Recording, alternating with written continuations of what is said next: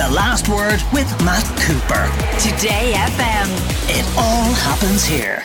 Today FM Dee Reddy and John Caddell are with us, and we're going to spend quite a bit of time today reviewing two big new albums that came out over the weekend.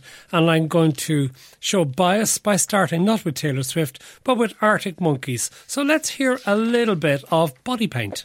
Watching your every move, I feel the tears are coming on. Won't be long, it won't be long. Straight from the cover shoot, steal a trace of body paint on your legs and on your arms and on your face. And I'm keeping on my costume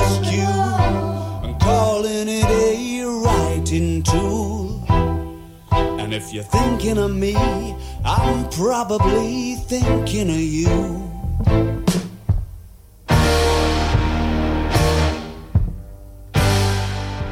Okay, because I know what John Caddell's going to say. Do you ready? what do you think? Yeah, I really, really, really liked it. I have to say, um, one of your texters last week um, mentioned that it sounded quite Bowie-esque, and having heard the full album now, um, I actually agree even more heartily with that. Like the opening track on the record, "There'd Better Be a Mirrorball," actually just immediately put me in mind of "Rock and Roll Suicide" um, by Bowie.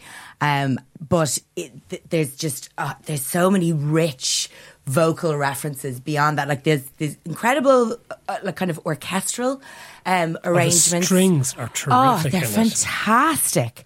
Um, but then there's some really, really interesting um, sort of vocal. In, well, I don't know if all of them would be influences, references in some cases, but like y- Len Yakman being one, Richard Hawley being one that a lot of people have commented on. Weirdly, though, one of the tracks, um, I think it's Mr. Schwartz. I was like, what is that reminding me of?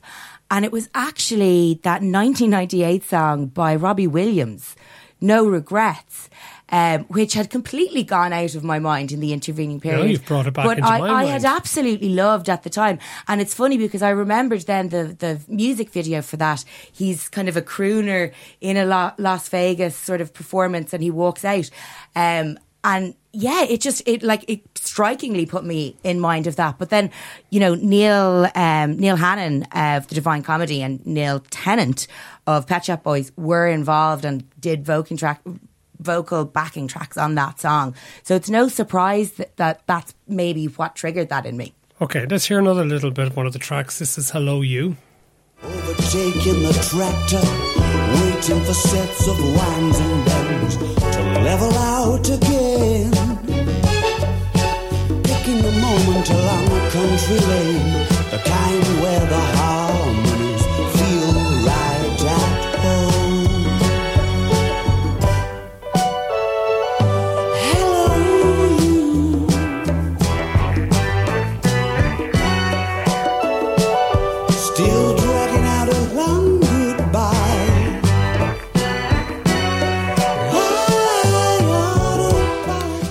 I expect you to violently disagree with me when I suggest this is a great 1970s album for the 21st century. I would agree wholeheartedly with you, Matt. Um, What? yeah, no, look, the thing, like, there's a long running thing on this slot that I detest their last album. Um, I thought it was arch and I thought it was willfully obdurate, but it's not. This is who Arctic Monkeys are now. That wasn't just a phase. This is the second album of their adult period. This is the band that everybody who got into Arctic Monkeys never thought they would become. I think they'll be fighting against their first five albums for the rest of their career. Um, he's comfortable being, Dee already used the word, a crooner. Um, we said the strings, the strings on practically every track on the album. There isn't what you might call a banger on the album. If there if there is some ferocity, it's you know it's here and there. There's no um, bouncy pogo tracks on it because they're just not that band anymore. And more importantly, Alex Turner isn't 19 anymore. And he is, like, let's be honest, he is the creative force behind Arctic Monkeys. The other guys, very, very accomplished musicians, but they're band players. They are uh, they're doing Alex's bidding very much when it comes to the arrangements on the songs. So, I mean, yeah, I, I didn't like the last album. I came to this one with an open mind because I didn't know what it was going to be. But if you're just talking about songs, it's a very, very enjoyable album. And I admire Alex Turner for turning his back on what the majority of the public would have liked him to do. I think he keeps getting better as you Mm. listen to it. Uh, but one listener says, pretentious twaddle from the Arctic Monkeys, and I'm a fan who was paid to see them live. The only thing it did make me think about, uh, John, was that they're playing Malahide Castle next summer. Outdoor venue, 20,000 plus people who will be expecting AM and dance floor and various other Yeah. things like that, rather than this, I would imagine. But any band who has any sort of a back catalogue that's revered is always fighting against their past selves. And I would imagine that, yes, they will play I Bet You Look Good on the dance floor. But as far as Alex Turner is concerned, uh, he's doing a cover because he's, he's probably doing it through gritted teeth. And he's not that person. He's anymore. not. He's. I mean, you think when when Alex Turner first came out, he was like spitting out his lyrics in a northern sort of drawl, and the guitar was a bit too big for him, and he had this floppy fringe, and that's how a lot of people still think of Arctic Monkeys. comments flying in. John says Arctic Monkeys' new album is muck, not a song that you'd want to bop to at Glastonbury on a rainy night. Mm-hmm. The whole album has the same dreary tempo. Thank God they only played one song of it at the end of Electric Picnic. Another one says you probably played the worst song in the album. I'm a massive AM fan. I listened to the album without prejudice, like I was listening to a new band, and it's pretty good, bar a couple of songs. But another one says the car is very cinematic, brilliant album. Hello, you is a masterpiece. Uh, let's have one snippet, one more track. Jet skis on the moat. So much for deciding not to let it slide.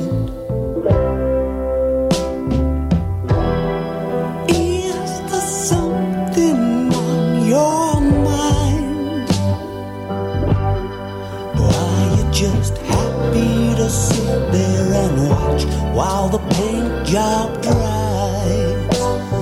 When it's over, you're Ah, I love it. Uh, it's, another listener says strong Beatles influence. Yep, that's what we said last week when we heard one, the first single. There is very much oh, sort of a white album feel on some of the tracks. What about Taylor Swift? What's Midnight like, T? Yeah, I mean, look, I, I, I wasn't blown away. I have to say, I um, maybe I was expecting too much, and or I wanted something more pop-tastic and and disco infused.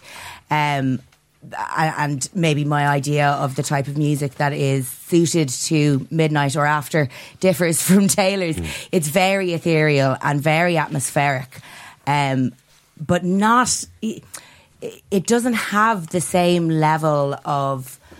I, I, they're both low tempo, but it doesn't have the same level of you know or, or orchestral kind of energy to it than say the Arctic Monkeys does. Um, she has Lana Del Rey um, guest on one of the tracks, and actually, I don't think that was a great move. Well, actually, let's hear a little bit of that one with Lana Del Rey. This is Snow on the Beach. One night, a few moons ago,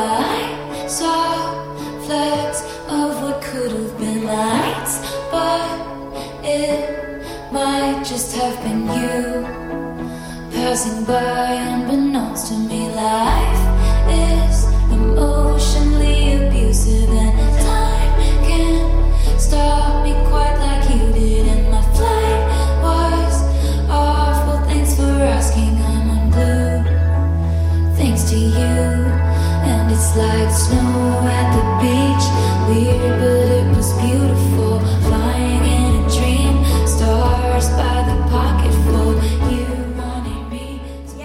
I think the problem with having Lana Del Rey there is it just reminds me that Lana Del Rey is better at that type of music. Like her, her music is a bit more lush, um, and it's a shame because I like it is. It is outselling currently um, Arctic Monkeys in the charts, um, and I think that actually maybe speaks to some of the texts that you've gotten in. Like Taylor's fans will allow her try new things, and they will allow her flex different muscles, whereas maybe the Arctic Monkeys fans aren't as open to that. But the other thing is the the only reason that we're comparing these two albums Is is, because of the time. because they were released on the same day. You know, it, it's it's not that one album is better than the other. I think, and nor do I think you're saying that. Dean. No, no. But I mean, they're, they're both sort of, as you said, they're both of a similar downbeat tempo. What this album did for me, though, was just sort of washed over me a bit. I didn't feel like there was that much sonically different between one song and the next. Now, I'm probably uh, disappointed for the very reason that I'm giving out about old school Arctic Monkeys fans being disappointed. I thought we were due an album of pop bangers from Taylor after her last couple of folky outings.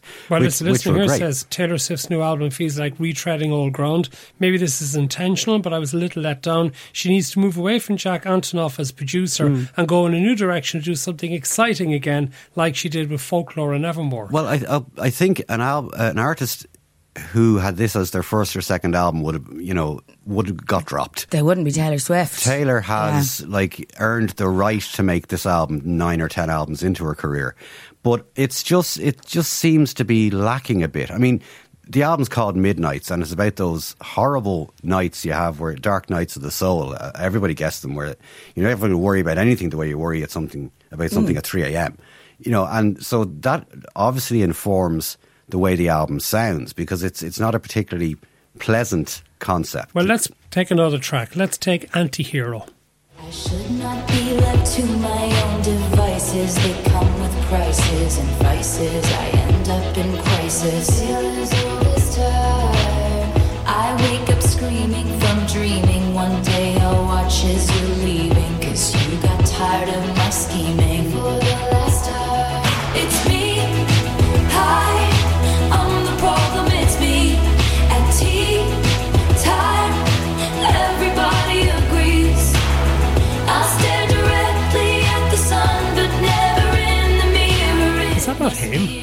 it him? or- just sounded a How bit to like it. it, yeah. I mean, the thing, like that was actually probably one of my favorite songs mm. on the album, Anti-Hero. But for me, the the sort of value to it is actually in her lyrics, and and and I- in fact, you could say that about the album overall. Where she is best on this. Um, and where she always delivers is very clever lyrics. Like there's a line in Anti-Hero where she says, I'm a monster on the hill, too big to hang out with, or one in Mastermind where she says, I'm only cryptic and Machiavellian because I care. Um, and she is an excellent songwriter, but I, I, I tend to agree with that texture there that says maybe she needs to work with a different producer because it does, it does feel one note. Or maybe she's just doing exactly what she wants to do and, and let her at it. But you would, you know, I think she does. I don't know. I think I would like to see her reclaim her place as the crown princess of pop because she can write, you know, massive pop songs probably in her sleep, but knows that she can, and they're, and it's probably boring to her. So she's doing exactly what she wants to do. I just don't, I don't know. Will the Swifties? The Swifties will well, probably the embrace Swifties it. are getting They in will. touch. One says you're a bit harsh on Taylor and her producer. The album is brilliant, and Taylor and her producer have a good working relationship. Another listener says grown men listening to Taylor Swift. No, mm, I've no comment on that. Yeah. All right, we have to leave it there. Thank you very much, both of you, uh, Dee Reddy and John Caddell. The last word with Matt Cooper. Weekdays from 4.30. Today